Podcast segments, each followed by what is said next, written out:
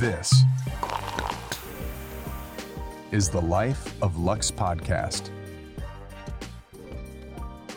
Welcome to the Life of Luxe podcast. While we're on hiatus preparing for season two, we decided to share some unreleased recordings from our practice runs before the podcast launched. Enjoy. You're low key. Like you like to stay low key. I was, oh yeah, because I'm just I'm just a guy, just a guy that likes good things. Well, I think a lot of people uh, follow you to find out what those good things are. So you must be doing something right.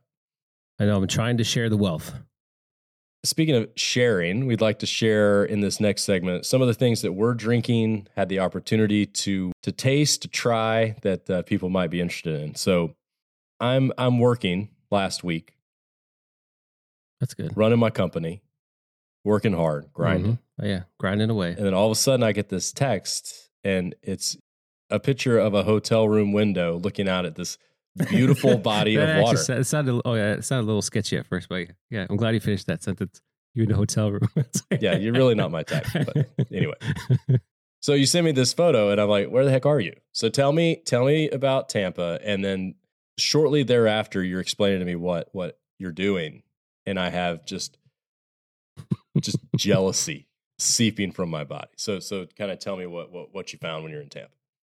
Well, anytime I hit a new city or a city I don't live, I always try to, you know, check the area out and see if I get lucky, if I can find some some cool store picks or you know some mom and pop shop that that nobody's visited in a long time. And so uh, I know you're not a Scotch guy, but I I kind of I love Scotch. I got started in whiskey from Scotch and then kind of moved my way to to bourbon. I'd say now I like bourbon more. I guess I drink more bourbon, but I still have a little crush on uh, some good scotch.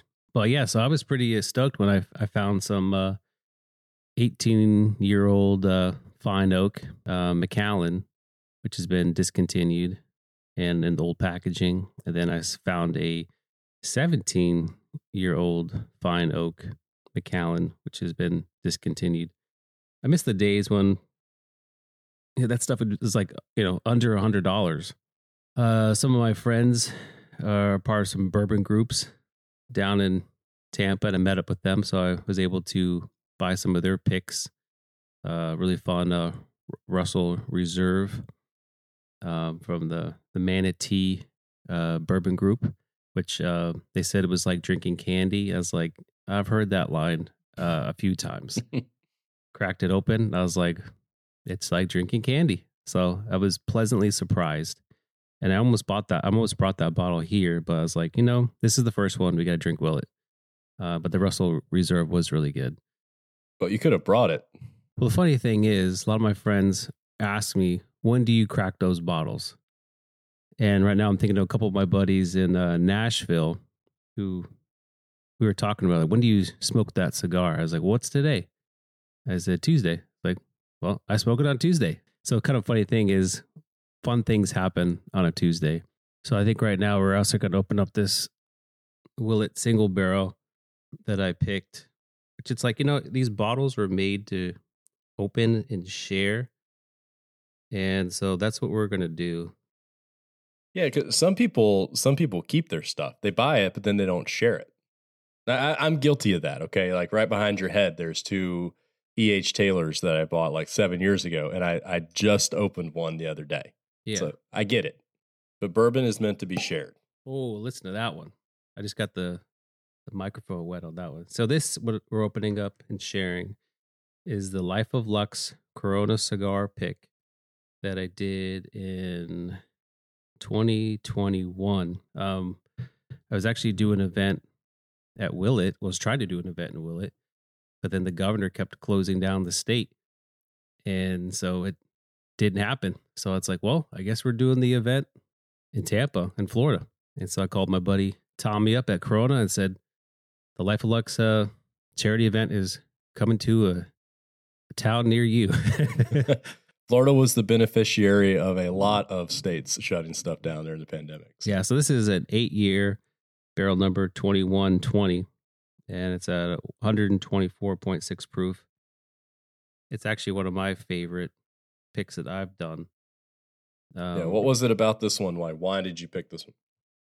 Well, that was the best thing about it too, and can't lie about it since you asked me that question. Cannot lie. So it was because it was during COVID and Kentucky was closed. Uh, my buddy uh, Drew picked it. The master distiller at Willett, so he picked this one.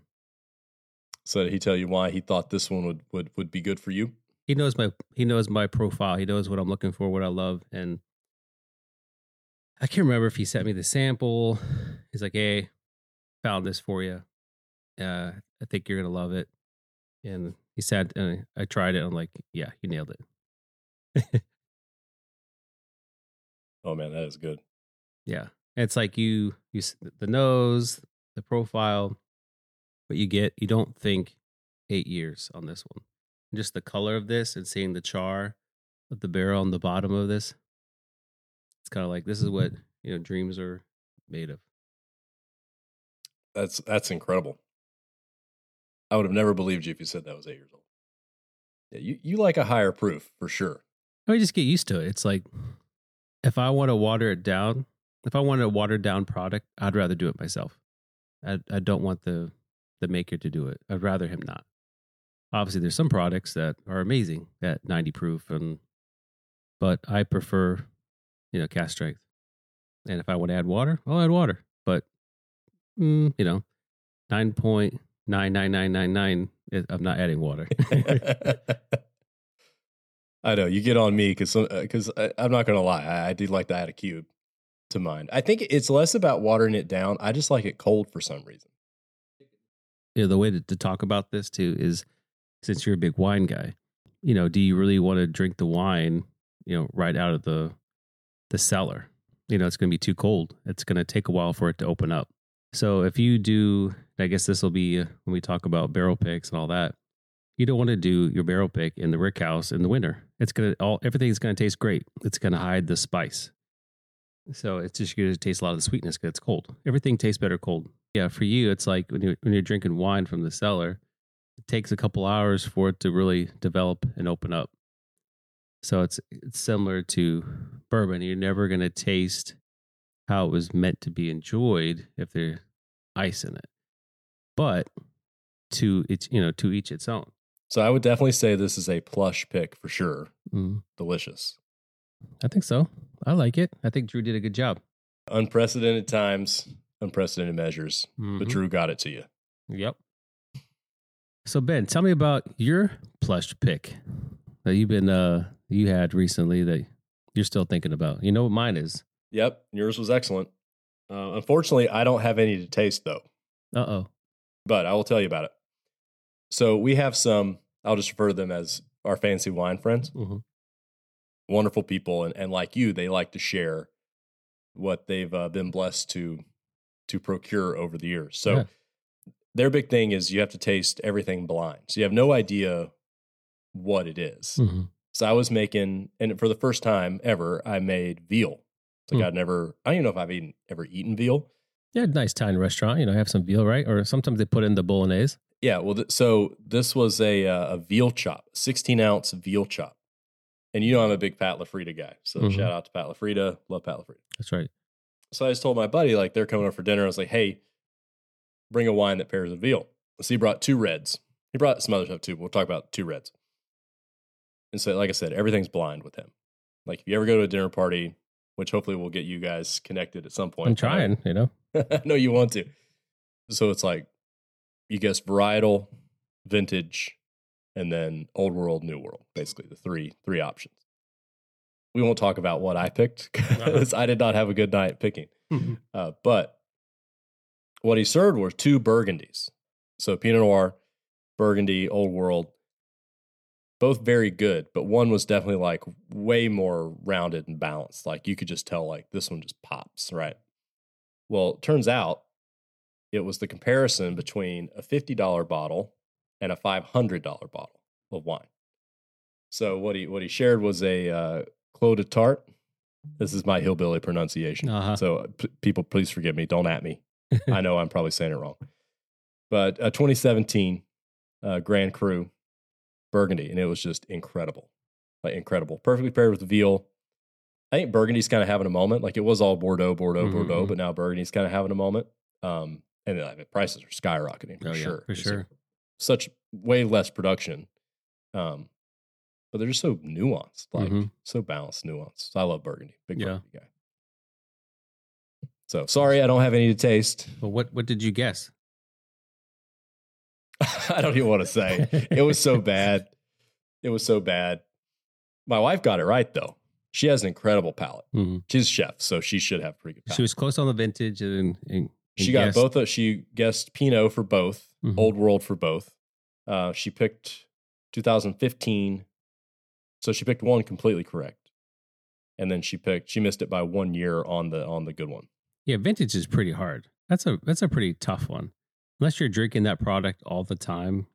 Or you're a master sommelier. Yeah, it's like I don't know. You, you got to think of all the wines out there and everything. It's I guess that, that's why there's only what like know, under 200 There's not many. uh, masters. It's like Yeah.